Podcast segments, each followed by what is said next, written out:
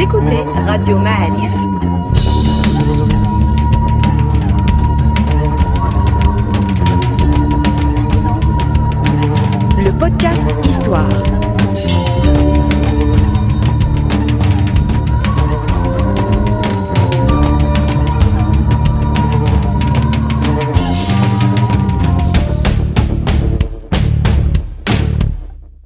La saison 3 du podcast Histoire vous est offerte avec le soutien de Maroc Télécom.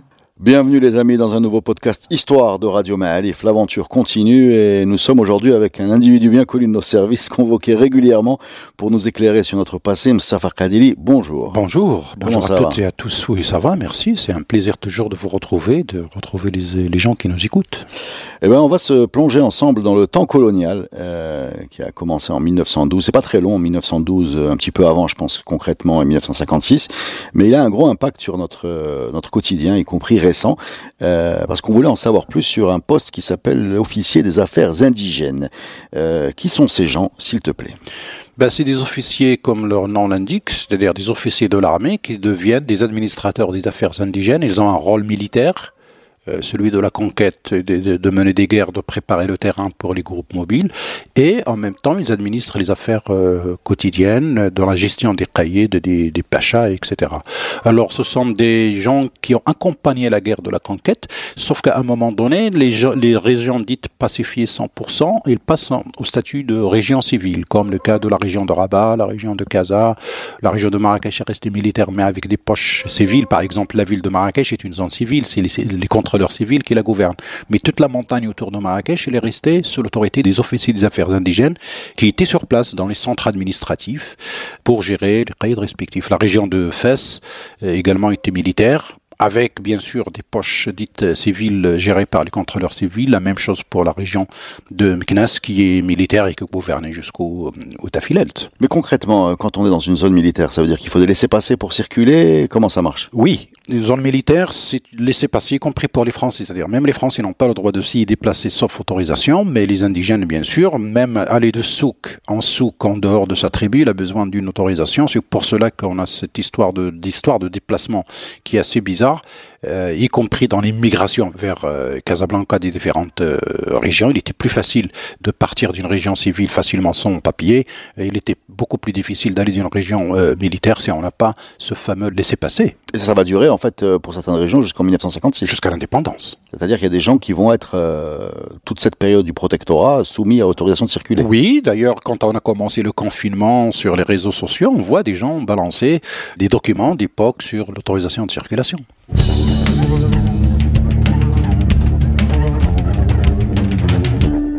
Ces officiers des affaires indigènes euh, étaient formés, j'ai lu quelque part qu'ils avaient neuf mois de cours euh, cours d'histoire, cours de langue, de géographie, cours d'islam, cours de droit et cours d'équitation. Tout à fait. Alors les langues, ils apprenaient quelles langues Ils apprenaient tout cela avec les langues des indigènes, comme on disait, ce qu'ils appelaient à l'époque les dialectes berbères et euh, les dialectes euh, arabes dialectales. Il y avait des manuels pour ça.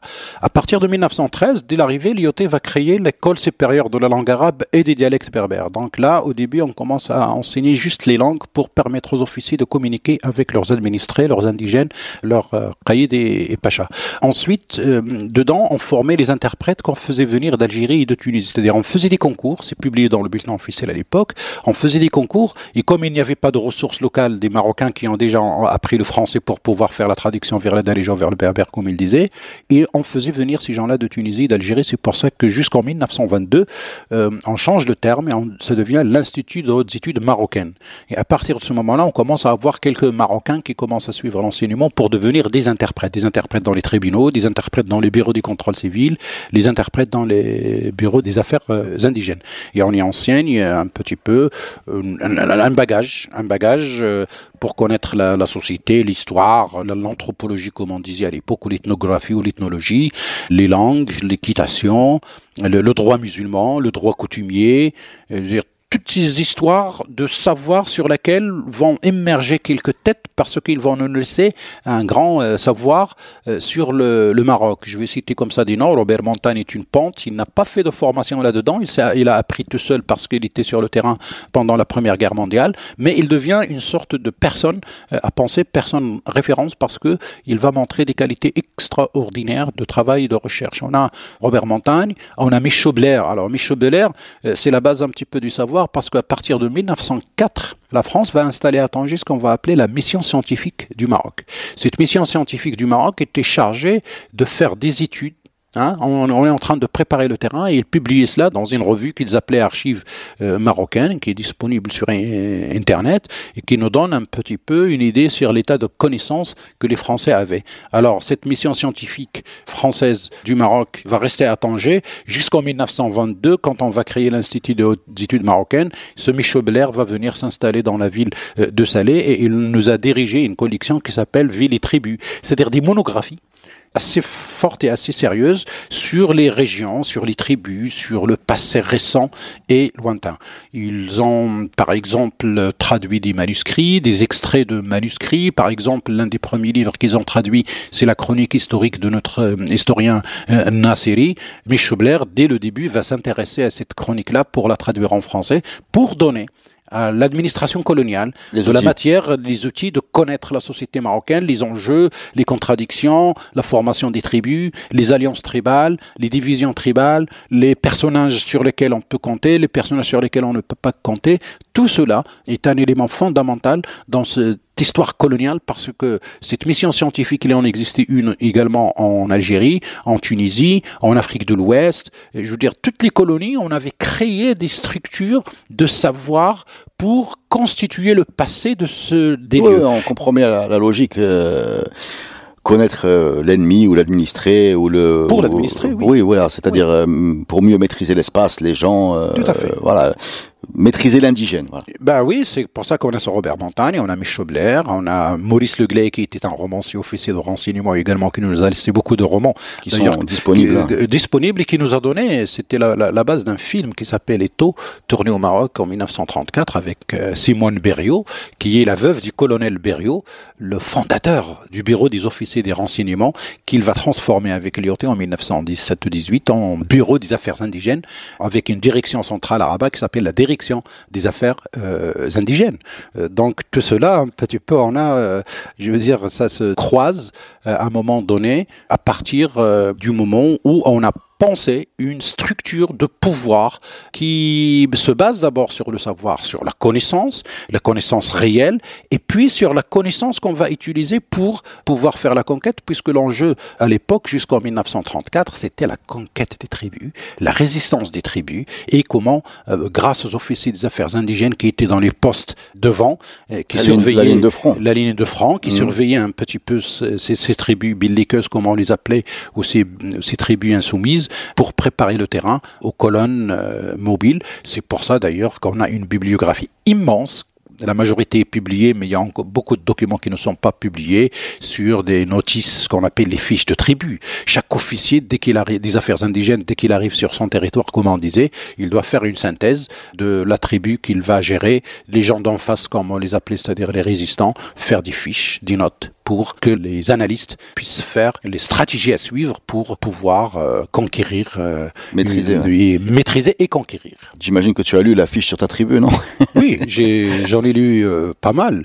Je veux dire parce qu'il y en a beaucoup qui, sont, qui, sont, qui sont publiés. Euh, et cela se basait sur beaucoup de, de travaux. Hein. Ça peut aller jusqu'au carrément euh, la collecte des contes, la collecte des dictants, la collecte de tout, parce que on ah, les contes, les, les fables, quoi. Les, les, les oui, ouais. oui, parce qu'on voulait comprendre aussi la, la, la, la, la mentalité et la philosophie sur laquelle reposent cette, ces populations bizarres qu'on croise, qu'on a fait croiser d'ailleurs, comme disait Robert Montagne. Il dit ah ces berbères, on les a trouvés dans l'état où les a laissés Rome. C'est-à-dire depuis Rome, rien ne s'est passé ces gens-là et comme ça qu'on a essayé de comprendre cet imaginaire, euh, en sous-entendu, bon, il y a eu les Almoravides les, ou les Mérinides, mais non, non, non, ils n'ont pas de rapport avec ces berbères-là qu'on a devant euh, les yeux. C'est pour ça qu'ils nous ont laissé un petit peu une sorte de schizophrénie. Quand on a eu plus tard parce qu'on fait pas trop le rapport entre les uns et les autres vu euh, la distance. Mais cette connaissance, en tout cas, pour nos spécialistes, c'est une documentation extraordinaire. Pour le commun des mortels, ça peut biaiser aussi la perception parce que c'est là qu'on a créé les dichotomies. Hein. Le Marzel, les Berbères, les Arabes, les Berbères, les plaines, euh, les conquérants, les conquis, les gens qui sont réfugiés en, montagne et les gens qui sont dominants, dominés, etc. Je veux dire, ce qu'on appelle les dichotomies, ce dualisme entre deux catégories euh, éternellement, comment dirais-je, en guerre selon l'optique coloniale. Et nous, les coloniaux, on est venus que pour euh, faire ce qu'ils appelaient la pacification, faire la paix, alors que c'est complètement faux, puisque cela n'est pas notre histoire en tout cas, mais la manière avec laquelle les coloniaux l'ont construite en Algérie, en Tunisie, au Maroc, à travers ces missions scientifiques en Afrique de l'Ouest, on a essayé de faire ce qu'on appelle un canevas de perception pour pouvoir gérer facilement, jouer les uns contre les autres. Alors, une des façons de comprendre l'histoire avec un grand H, c'est de raconter des histoires. Et, ces officiers des affaires indigènes, certains d'entre eux ont laissé leurs traces euh, par leur destin individuel. Euh, tu as tu as commencé à nous parler de Maurice Leglet, par exemple, ou Michel Blair, mais ouais, de, de Maurice Leglet. Vous pouvez trouver ces, ces romans, hein. ils sont ils sont ils sont assez fascinants à lire. Euh, euh, cette plongée dans ce, il y a une sorte de ravissement aussi. Hein, J'ai envie de dire le, ravissement un peu pittoresque, un peu colonial évidemment. Euh, légendaire, sur, légendaire sur la façon dont il est décrit. C'est toujours un pays plein de passion, de harem, de montagnes, de, de tension, de lumière, de d'odeur. Enfin, c'est beaucoup ce champ sémantique hein, qu'on trouve dans, dans ces romans de Maurice Leglé. Pittoresque. Pittoresque, voilà. Euh, tu nous as parlé de Robert Montagne. Tu voudrais nous parler de Léopold Justinard, je Justinard, pense. Alors, qui c'est Justinard le, Capitaine Surnommé Capitaine Schlech. Capitaine Schlech. Capitaine Schlech. Ou là, le capitaine Schlech, c'est ses propres collègues qui l'ont appelé comme ça, hein, parce que il est l'un des premiers berbérisants sur le champ. Alors, ce Justinard, avec d'autres, était au Maroc avant le protectorat. Parce qu'avant le protectorat, on avait ce dilemme, ce grand problème de la réforme réforme de l'armée, de la constitution d'une armée moderne depuis les défaites d'Isli en 1844, la défaite de la guerre de Tétouan en 1860, c'est devenu très impératif de moderniser l'armée, d'avoir de l'artillerie, de l'organiser. Donc depuis Hassan Ier pratiquement était, avait ce problème euh, comme un problème numéro un, puisqu'il a même essayé de fabriquer des armes au Maroc, de faire appel à des encadrants étrangers, notamment français, pour l'aider à moderniser cette armée. Donc il y avait une sorte de pression et qui faisait que euh, on, était dans cette perspective. Et là, on a la dernière mission militaire française à, à Fès. Hein, au, temps de, au début, il y en avait quelques-uns au temps de Moulay Abdelaziz, mais surtout au temps de Moulay Abdelhafid, qui avait également ce souci de continuer la réforme de, de l'armée avec ces histoires de Bouhmara et des, des, bandades qui ont eu lieu au début avant qu'elle en fasse terme.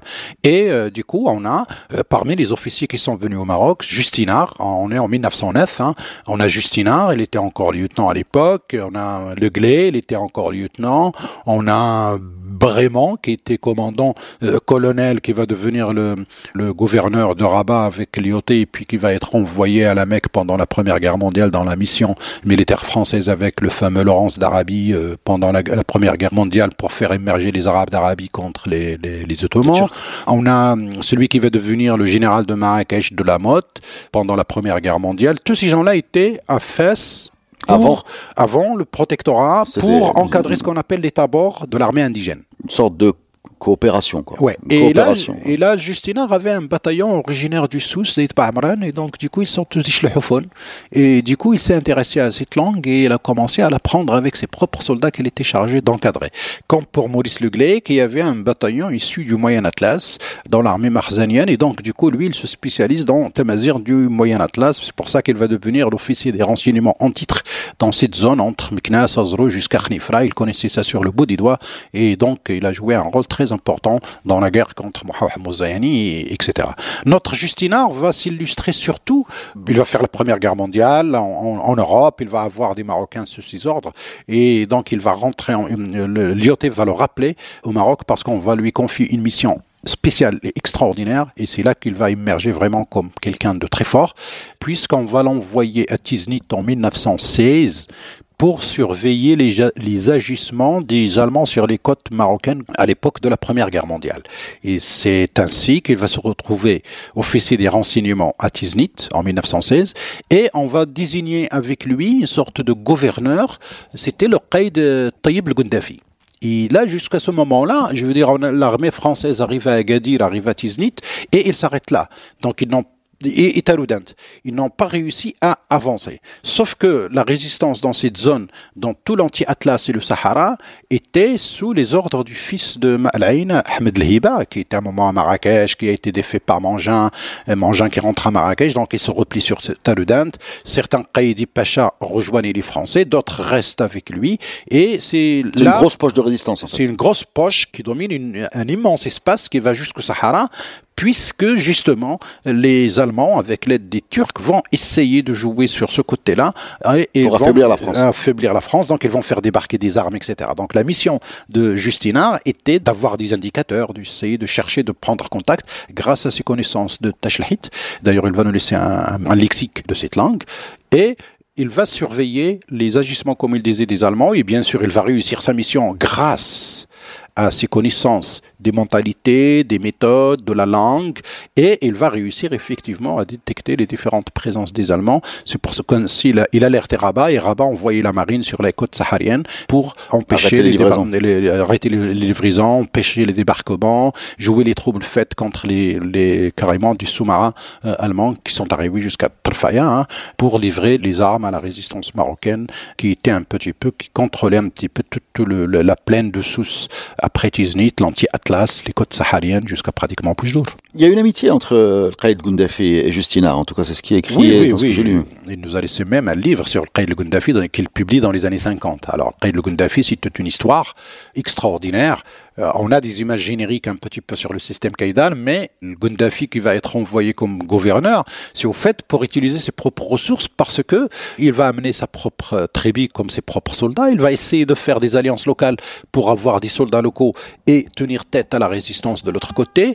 Sauf que, bon, à Rabat, on avait une stratégie, je dirais, on n'avait pas les moyens militaires. D'abord, il y a la Première Guerre mondiale, il y a la défaite de l'Héry dans le Moyen Atlas, il y a la mobilisation de l'armée dans les, les, les marges de fer pour sécuriser cette zone proche du Moyen Atlas, il n'avait pas les moyens d'envoyer l'armée vers cette zone-là. C'est pour ça qu'on envoie juste un officier de renseignement, un officier télégraphiste pour renvoyer les, infos. Et surtout, on laisse Taïb Gundafi dans sa mouise, dans sa galère. D'ailleurs, ça se termine très mal parce que le Gundafi ne comprenait pas la logique française alors que lui, il avait une stratégie, mais les Français le freinaient.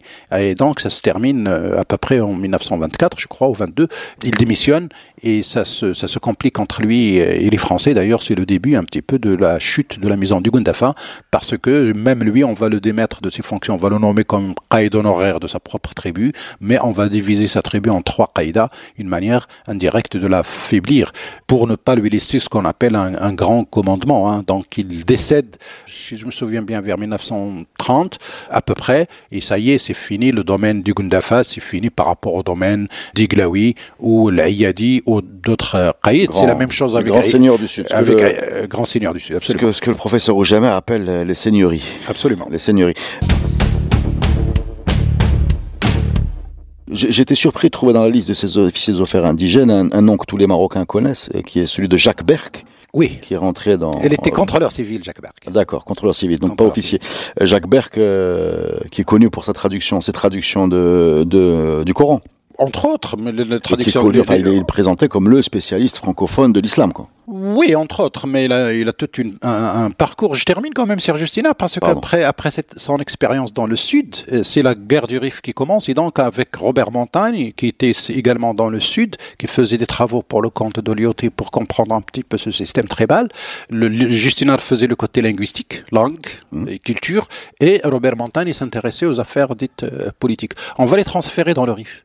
Et donc ils vont travailler avec l'armée pendant la guerre du Rif et c'est là que Justina son petit avion, il, il survolait, il, montait en avion pour faire une sorte de cartographie hein, des zones de combat à venir. Il a également, euh, on lui a présenté les prisonniers Riffin pour faire avec eux une sorte de lexique et c'est là qu'il nous sort le manuel de Riffin. Alors c'est à partir de ce moment-là qu'on commence à parler d'une quelque chose qui s'appelle la langue Riffen, qui n'existait pas parce que les gens du Rif ils disent pas la langue Riffen, ils disent la langue amazir. Sauf que là, on va parler de la langue Riffen comme il a déjà la base de Tashlahit et donc avec les prisonniers il va faire un lexique qu'on va donner aux officiers parce que quand Pétain va arriver, il va amener tout un staff d'officiers, etc., qui n'ont jamais été dans les colonies euh, en général, et donc on va leur distribuer ces lexiques pour pouvoir communiquer, c'est-à-dire quand on prend des prisonniers, comment euh, se tirer l'information et comment communiquer avec eux pour avoir de l'information de ce qui se passe de l'autre côté. Donc euh, presque à la fin de la guerre, l'avion de Justin il est, gravement blessé, il est brûlé au visage et est soigné en France pendant deux ans, je crois. C'est pour ça qu'on a toutes les photos de Justinard, il date d'avant 26. On n'a aucune photo de Justinard après 26. Tout simplement, il refusait de se faire photographier parce qu'il a été complètement défiguré au visage. Donc, quand on fait Justinard sur Internet, on a des livres, six livres à lui ou des livres sur lui, mais toujours pratiquement la même euh, photo. Encore jeune, encore capitaine, alors quand même qu'il a gravé les échelons parce que quand Michobler de la mission scientifique meurt en 1930, c'est Justinard qui prend sa place et à partir de ce moment-là, il rentre dans un nouveau domaine de recherche et d'études. Il abandonne un peu le chleu ou le berbère comme il disait, et il va se concentrer sur le manuscrit en arabe, et il va nous en publier deux. Deux manuscrits en arabe, un qui s'appelle Fawaid al-Jamma fi al-Umma qui date je crois de la période saadienne et un second qui date de la période de Moulay Ismail qui s'appelle Rihlat al-Wafid. Il se fait aider bien sûr par des Marocains, surtout à cela des élites de Salé de l'époque, qui étaient un petit peu catalogués comme nationalistes pour l'aider à faire de la traduction parce que c'est pas facile. Et même avec ça, je veux dire, ces travaux-là ont été repris. Bon, les spécialistes ont trouvé beaucoup d'erreurs de traduction, d'interprétation, etc., etc.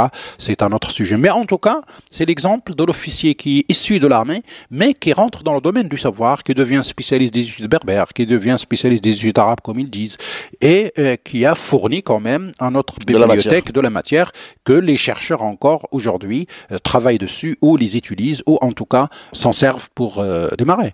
Pour notre ami Jacques Berck, lui, il est, il est contrôleur civil. Son père était déjà dans l'administration coloniale en Algérie, c'est un natif de l'Algérie et il fait l'école de formation parce qu'il y avait une, en France ce qu'on appelait l'école coloniale qui formait les administrateurs des colonies et il est venu au Maroc et je crois que son premier poste qu'il allait occuper, c'était Al-Brouj chez Bnimskin. D'ailleurs, il nous a laissé un livre, Les pactes pastoraux chez les Bnimskin. D'ailleurs, c'est là qu'il a un peu un, choc par rapport au Canva. Il dit, c'est des Arabes, mais qui ne sont pas encore civilisés, ils sont encore à l'état berbère.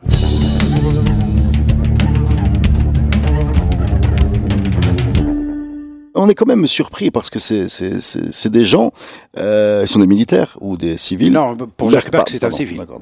C'est des gens qui sont euh, dans une logique euh, coloniale, mais on voit bien que leur parcours, euh, leur parcours personnel, euh, leur contact, leur rapport avec le Maroc dépasse largement le, leur mission de base. on ne traduit pas le Coran, c'est pas un travail, je veux dire, c'est une, c'est presque une vocation ou une mission. C'est un. Non, non, elle est arrivée là après beaucoup d'étapes. C'est-à-dire parce qu'après le Bruges, il a travaillé à Hadkourt. Ensuite, il a été envoyé à Fès, euh, dans le service du contrôle civil. Ici, là, qu'il rentre en contact avec ce qu'on appelait l'élite, la fameuse élite euh, avec tout l'imaginaire qui va avec. Ensuite, on va le mettre à la résidence générale pour s'occuper d'un grand projet qui est de l'époque de Général Nogues, la création de la fameuse classe moyenne euh, indigène, c'est lui qui va euh, nous inventer un terme qu'on va avoir jusqu'à encore aujourd'hui, le SMP, système de modernisation du paysanat, et depuis tous les centres, les centres techniques agricoles, on les appelle le bisana. Le Bizana, c'est dans le monde rural, c'est les lieux où il y a les techniciens agricoles qui sont chargés d'aider les, les, les, les, les paysans, etc. Et c'est resté comme terme. Ce système de modernisation de paysana. Donc le Bizana, c'est Jacques Berck. Et après, jusqu'en 48, il était un petit peu dans la résidence générale parmi les cadres chargés de s'occuper de ce monde rural parce que une fois la guerre finie, une fois l'immigration a pris son élan, l'économie coloniale a pris son élan dans les villes, on s'est rendu compte que la compagnie était abandonnée, laissée à l'abandon et qu'il fallait essayer d'aider les paysans à se moderniser. C'est là que commence l'idée du tracteur, de la jma'a sur le tracteur, des termes comme ça qu'on va retrouver après dans les réformes agricoles après l'indépendance. Ensuite, il y a un quiproquo parce que jusqu'en 40 1967, on avait un résident général civil qui s'appelait Eric Labonne, qui est passé pour un libéral, quelqu'un qui avait du projet très ambitieux, parce que c'est lui qui a un petit peu essayé de généraliser la scolarisation dans le monde rural. C'est là qu'on voit les premières écoles dans les villages, alors jusque-là, ils étaient que dans les villes. Euh, bref, euh, avec l'arrivée du général Join et la loi du bâton, et de Guillaume plus tard, on va expulser en quelque sorte Jacques Berck de la sphère de Rabat, et on va l'envoyer à Emin Tanout comme contrôleur civil. Jusque-là, Emin Tanout était une zone dite militaire. On va publier un décret pour qu'il devienne civil, c'est-à-dire pour un contrôleur civil, et c'est là que Jacques Berck va venir pour euh, diriger euh, le bureau des affaires indigènes qui va devenir le bureau du contrôle civil. Mais pour les locaux, ça reste toujours le bureau arabe, ça change rien parce que même les civils peuvent s'habiller en tenue militaire à l'époque.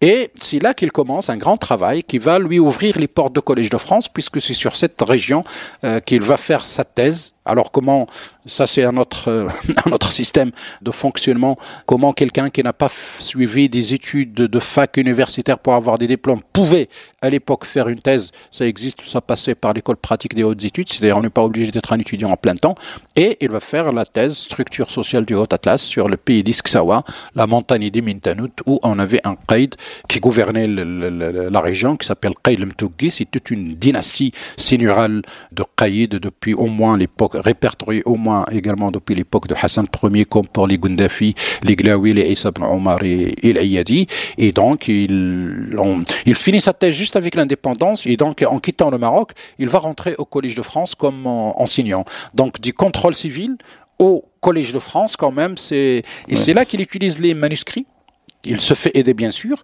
Les documents écrits euh, en arabe, il va travailler sur les glossaires juridiques. Par exemple, il travaille, il est tombé sur, parmi les choses qu'il a trouvées dans la région là-bas, un glossaire qui date à peu près du 14e ou du 16e siècle, d'un juriste qui écrit les termes, euh, les synonymes en arabe et en berbère des actes euh, juridiques. Il avait appelé ça glossaire arabo-berbère ou quelque chose comme ça. C'est-à-dire un, un, lexique juridique fait par un juriste de montagne au 16e siècle sur la manière d'écrire les documents de vente et d'achat de propriété, etc., avec les termes, parce que quand les gens écrivaient à l'époque, ils parlaient en berbère, et donc le scribe, il écrivait en arabe, il avait besoin des termes exacts et précis pour ne pas créer des histoires. Et c'est après l'indépendance, parce qu'après, bon, en France, il va être envoyé au Liban pour diriger une école de formation des arabisants au Liban à Big Fire, euh, après le Caire. C'est-à-dire, c'est à partir de ce moment-là qu'il va s'intéresser à ce qu'on appelle les études islamiques, parce qu'il va occuper la chaire de la sociologie islamique. Alors, qu'est-ce que c'est que la sociologie islamique ou la sociologie musulmane? Bon, hein, c'est des termes coloniaux.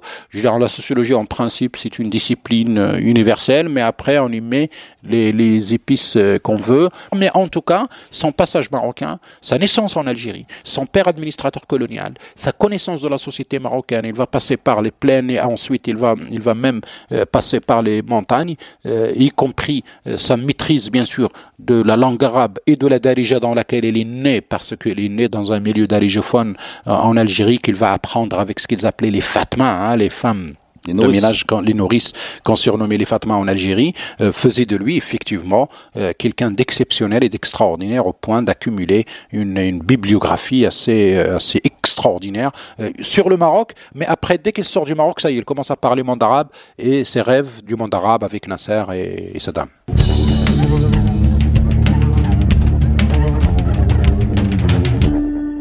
Est-ce qu'on peut parler euh, quelques instants de Boyer de la Tour? Qui est Boyer de la Tour? Moha Tour le général, c'est le dernier général euh, résident général français. Hein, c'est lui qui a liquidé le protectorat après le retour de Mohamed V. Donc lui, il est monté euh, jusqu'au sommet de la hiérarchie Oui, oui, oui. Il était capitaine à Itzarushen. Il était le chef de deuxième tabord pendant la deuxième guerre mondiale. Il nous a laissé un livre, Vérité sur l'Afrique du Nord, où il raconte son expérience de la personne qui avait liquidé le protectorat tunisien et le protectorat euh, marocain.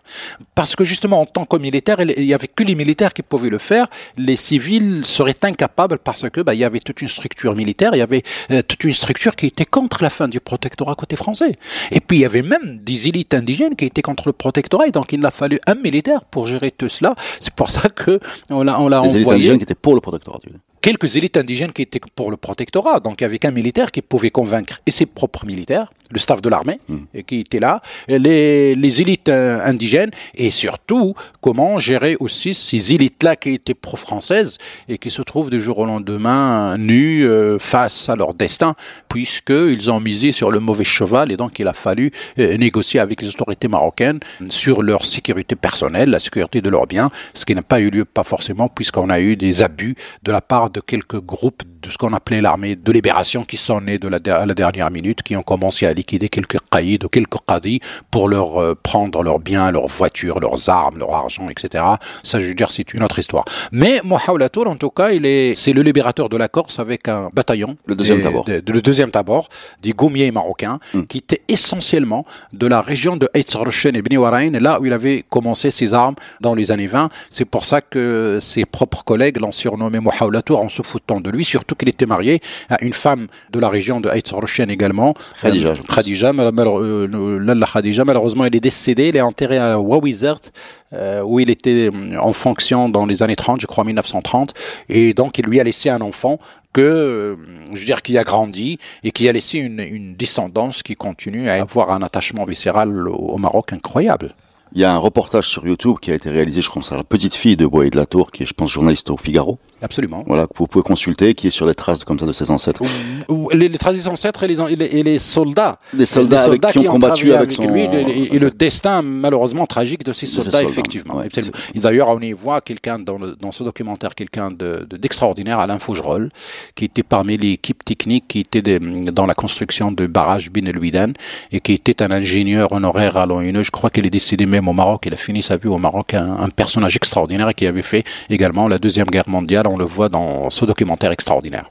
Alors moi je vais parler une petite minute de, de comment j'ai découvert ce boyer de la tour. Hein. On va faire un, un, un, pont avec un, avec un podcast foot.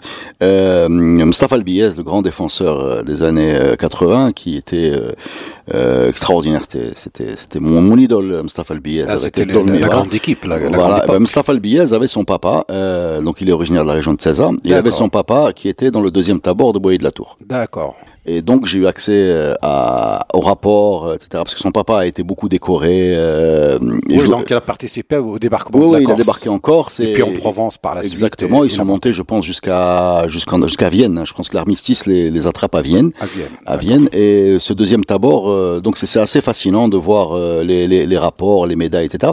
Mais ce qui est intéressant dans cette histoire-là, ce qui permet de voir vraiment les destins individuels du côté marocain vu via son papa, c'est que ces gens, une fois revenus au Maroc après cette cette guerre euh, horrible, ont été re-sollicités pour aller en Indochine. Oui. Voilà. Oui, oui, oui, oui, oui. Et oui, là, oui. on comprend une chose très importante, c'était que au moment de, de, de, des combats à Dien Bien Phu et compagnie en Indochine, euh, les troupes marocaines étaient soumises à, euh, on leur cachait que le sultan, le sultan Mohamed Khamis, le sultan Mohamed V, avait été déporté. C'est ça, parce qu'ils étaient, ils étaient allés avant, la, la, guerre commence en 48 à peu près en Indochine, effectivement. Donc, donc euh, en donc 53, le papa, oui. Voilà. Donc le papa va là-bas, donc avec c'est juste à travers un destin individuel, toute une génération de combattants qui se retrouvent là-bas et que ce sont les, je sais pas s'il faut les appeler les Vietnamiens ou les Indochinois, ou les, voilà, qui, qui, qui, les informent qu'ils devraient euh, pas combattre avec les Français parce que c'est, ils sont dans une guerre coloniale et ils servent une colonie que il devrait mieux rentrer chez eux et faire la même chose. Absolument. Et, absolument, il, y a, absolument. il y a énormément de, de, combattants marocains qui changent de camp. Tout à fait. Qui, qui changent de camp. Général Hamri, d'ailleurs, un personnage très qui connu, qui, s'installe de l'autre côté et qui fonde la propagande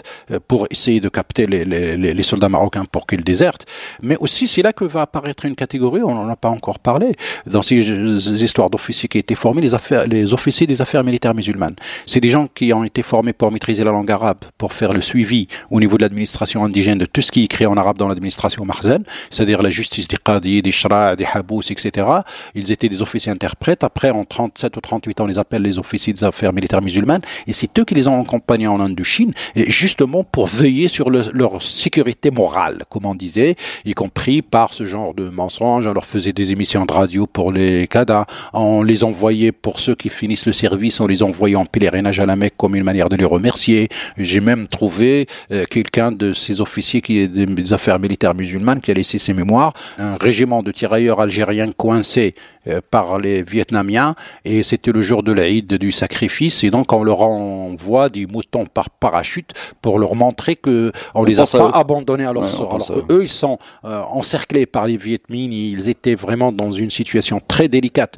Ils savaient pas s'ils allaient s'en sortir ou pas, mais bon, l'officier militaire musulman s'intéresse au moral et tant qu'il leur balance du mouton par parachute. D'ailleurs, la moitié, paraît-il, est tombée chez les Viet Minh pour qu'ils... Euh, donc, non, non, mais les, les petites histoires euh, pullulent sur cette période. Hein, dans, toujours dans la même expédition, je reviens à la Deuxième Guerre mondiale, il y a un moment où ce fameux deuxième tabord réalise qu'il est très mal payé par rapport à, aux gens qui sont à côté d'eux, qui sont français, et il déclenche une espèce de protestation ou de grève, et on leur explique, ça c'est écrit, c'est documenté, que l'argent qu'on verse aux soldats est une sorte de bonus alors qu'ils sont pris en charge. Donc le bonus, euh, ils n'en ont pas vraiment besoin les troupes euh, du deuxième tabord vu qu'ils ne boivent pas de vin et que le bonus sert à payer le vin pour les pour les autres pour, les autres. Mais c'est écrit. Voilà, c'est assez c'est assez fascinant le destin de cette génération qui a quand même euh, beaucoup, beaucoup, souffert. Ça, ça, nous permet de switcher un petit peu sur les autres officiers qui n'étaient pas officiers des affaires militaires musulmanes ou quoique si des officiers des affaires indigènes pardon, les grandes pentes par exemple comme le général Guillaume qui arrive au Maroc comme capitaine en 1900 en 1918. Il a laissé ses mémoires homme de guerre il n'a fait que la guerre durant toute sa vie. Il a fait la guerre au Maroc, il a conquis pas mal de places, il a, il a participé aux dernières opérations de 1932 dans la région du Moyen Atlas et de Haut Atlas central. Il gravit les échelons rapidement. Il devient directeur des affaires indigènes à Rabat. Hein, il devient le patron des affaires indigènes et euh, il raconte hein, dans le détail comment il rentre dans le bureau de De Gaulle à Alger et euh, il savait pas s'il allait être arrêté ou s'il allait être promu parce que l'administration coloniale euh, au Maroc avait joué sur le deux tableau, il était un petit peu pro Vichy et euh, on avait arrêté des gaullistes, etc. Bref, il en sort, il, est ah, nommé, une période, il, est, il, est, nommé général et c'est lui qui va commander un petit peu le général d'état-bord. Au-dessus de lui, on avait le général Join, qui était un officier d'état-major avec l'IOTIC, également qui a travaillé dans l'état-major à Rabat. Il était un petit peu le chef, comment dirais-je, des grandes décision stratégique de toute la guerre du Maroc dans les années 20. Euh, il a fait tout ça et ensuite, il devient général et il était dans la même promotion que De Gaulle. D'ailleurs, Juin était le major de sa promo et De Gaulle était mal euh, classé dans, le, truc. Et donc, il, il, se retrouve, bah, lui, il devient le général du corps expéditionnaire français durant toute la Deuxième Guerre mondiale. Donc, à travers les parcours de tous ces gens-là, on peut comprendre leur travail, leur rôle et comment ils fonctionnaient euh, au Maroc et comment ils ont également instrumentalisé les goumiers, les Marocains d'une manière générale, les soldats marocains, les spahis, les goumiers, les tirailleurs, etc. Comment ils les ont travaillés pour qu'ils fassent le, la sale besogne euh, avec eux euh, pendant la Deuxième Guerre mondiale, euh, en Indochine également, et puis même sur cette histoire de négociation du protectorat. Pour rappel, Guillaume et, et surtout Juin, ils étaient contre Mohamed V, ils étaient contre l'indépendance du Maroc, et donc quand la France demande à Juin de sortir du Maroc parce qu'elle est promue euh, maréchal et qu'elle allait commander les, troupes en Europe, il met comme condition d'être remplacé par son propre euh, subordonné qui était le général euh, Guillaume. Et pour marquer le coup, avant la déposition de Mohamed V, ils vont faire une, une sorte de coup d'éclat, ils vont réunir les anciens de l'armée, Hein, à côté d'Ifran à. C'est là que Guillaume va faire la cérémonie de lui donner son médaille ou son bâton de maréchal, etc. Et c'est une manière aussi de faire, de, comment dirais-je, de signifier, hein, Mohamed V, qu'on a un moyen de pression, c'est-à-dire on peut éventuellement mobiliser tous ces soldats euh, contre vous, et etc., etc. Et c'est de là que euh, vient toute une stratégie de ce qu'on appelait la mobilisation des tribus contre les sultans, parce que les Français faisaient semblant que c'est une affaire marocaine, c'est les Marocains décident de changer de c'est une affaire euh, marocaine, nous les Français on est là juste que pour exécuter ce que les Marocains décident, alors que c'est tout à fait l'inverse, je veux dire c'est toute la stratégie et de manipulation qui est derrière entre le clan de ce qu'on appelait les, les d'une manière générale. Si jamais on déplace la caméra du côté de l'Algérie, on va trouver des destins encore plus dramatiques, vu que certains des, combattants algériens d'Indochine vont se retrouver ensuite dans la guerre d'Algérie, dans les deux camps différents. Donc certains euh, du côté du FLN et d'autres du côté euh, du côté de l'armée française. Et, ça, donne des films euh, qui existent là-dessus. Alors pour, pour terminer, qu'est-ce qui reste de ce système colonial Qu'est-ce qu'il en reste encore aujourd'hui de, ce système des officiers des affaires indigènes, des civils, des, bah, Qu'est-ce qui résonne encore aujourd'hui? Bah, Juste après l'indépendance, le bureau des affaires indigènes est devenu le bureau du caïd moderne.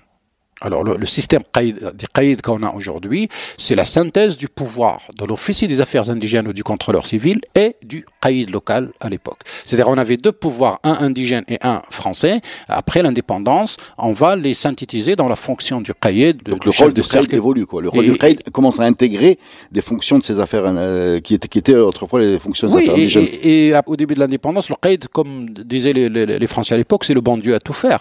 C'est-à-dire il ne s'occupe pas que de la sécurité il fait les routes, il règle les problèmes, il peut rendre justice sur place, il, euh, la justice rapide avec le caïd, etc. Les arbitrages. Les arbitrages, c'est-à-dire c'était le bon Dieu à tout faire puisqu'ils étaient au franc et ils étaient chargés de gérer tout ce qu'ils pouvaient gérer puisqu'ils n'avaient pas les administrations. On avait, ils n'avaient pas l'administration de l'équipement, de l'agriculture à côté pour pouvoir ils faire son boulot. Ils avaient le caïd, c'est tout. Et avec eux, ils, ils, ils, ils devaient, ils, devraient et ils devaient euh, faire le, le boulot, quel que soit, en plus du travail de sécurité puisqu'ils ils avaient des casernes à côté, des goumiers, des mohazni, et éventuellement faire appel aux grandes casernes de là où sont cantonnées les troupes euh, coloniales dans les grandes villes, comme dans le Tadla, euh, Marrakech, Taza, Fas, Meknes, Goulmim, Bouizaker, c'est-à-dire là où il y a les grands euh, casernements qui étaient à leur disposition, puisque les officiers, ils avaient ce pouvoir de commander euh, l'armée, bien sûr. L'armée, en plus de leur travail euh, administratif euh, au quotidien. Alors, euh, je veux terminer avec une station de Hassan II qui dit euh, en 1989 à la télé française, sans justifier la colonisation, le protectorat évidemment, il précise, il précise, euh, il précise qu'il ne justifie pas évidemment cette, mais il dit regretter ces contrôleurs civils qui avaient une connaissance intime de l'âme marocaine. Voilà, on sent, on sent une fascination vis-à-vis -vis du système qui avait été complètement axé sur la connaissance de l'autre euh, mais mis en place par les Français. Mais c'était fascinant, ces gens-là, ces contrôleurs civils, les officiers des affaires indigènes, jusqu'au point où certains se prenaient, parce que bon, on prenait les indigènes pour des grands enfants, qui ne savaient pas trop, donc on, un peu d'affection. Et puis, il y a même certains que leurs collègues eux-mêmes se sont donner des, des comment dirais-je, des surnoms. Genre, je trouve euh, capitaine ou colonel machin, le père des Haït Mgui, le père des Haït c'est-à-dire quelqu'un. Un côté paternaliste aussi. Paternaliste, bien mmh. sûr. ils, ont, ils ont fonctionné avec cette logique-là à l'époque et ils se sont passionnés pour l'espace qu'ils gouvernaient et surtout ils sont restés admiratifs quand même d'une manière un peu euh, secrètement de ces tribus qui ont résisté jusqu'au bout, jusqu'à la mort. Et puis quand ils les découvrent après la fin de la guerre et la fin de la, ils les administrent et là ils, restent fascinés sur le pouvoir euh, comment dirais-je cette passion interne qui a poussé ces gens-là de résister jusqu'à la mort. Tous les officiers, tous les gens qui ont écrit ont insisté sur ce point-là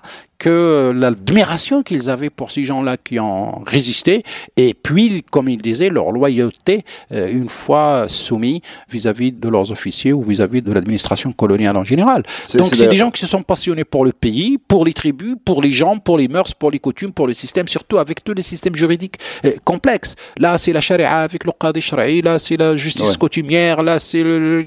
Je veux dire, il y a tout un, un, un background euh, assez fort qui n'est pas dépourvu, à mon avis, de sens parce que justement, on n'a pas encore bien étudié dans le détail ces éléments-là. Tout simplement, malheureusement, l'archive est encore en France et en Espagne.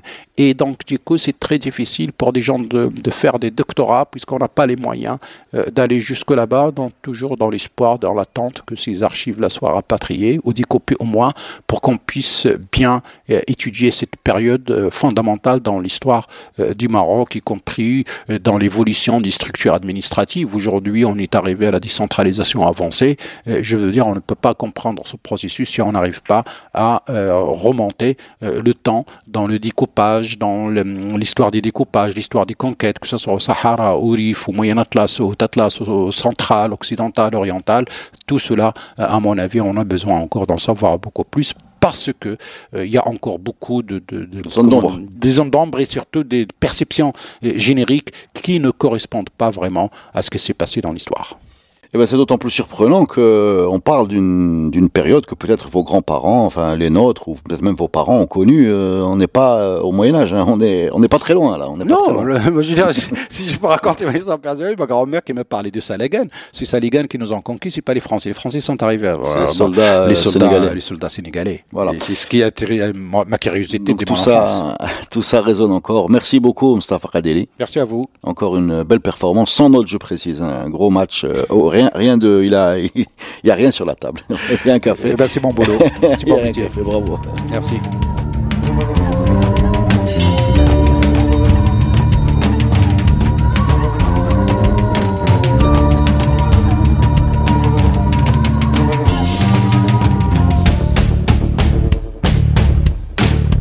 La saison 3 du podcast Histoire vous est offerte avec le soutien de Maroc Télécom.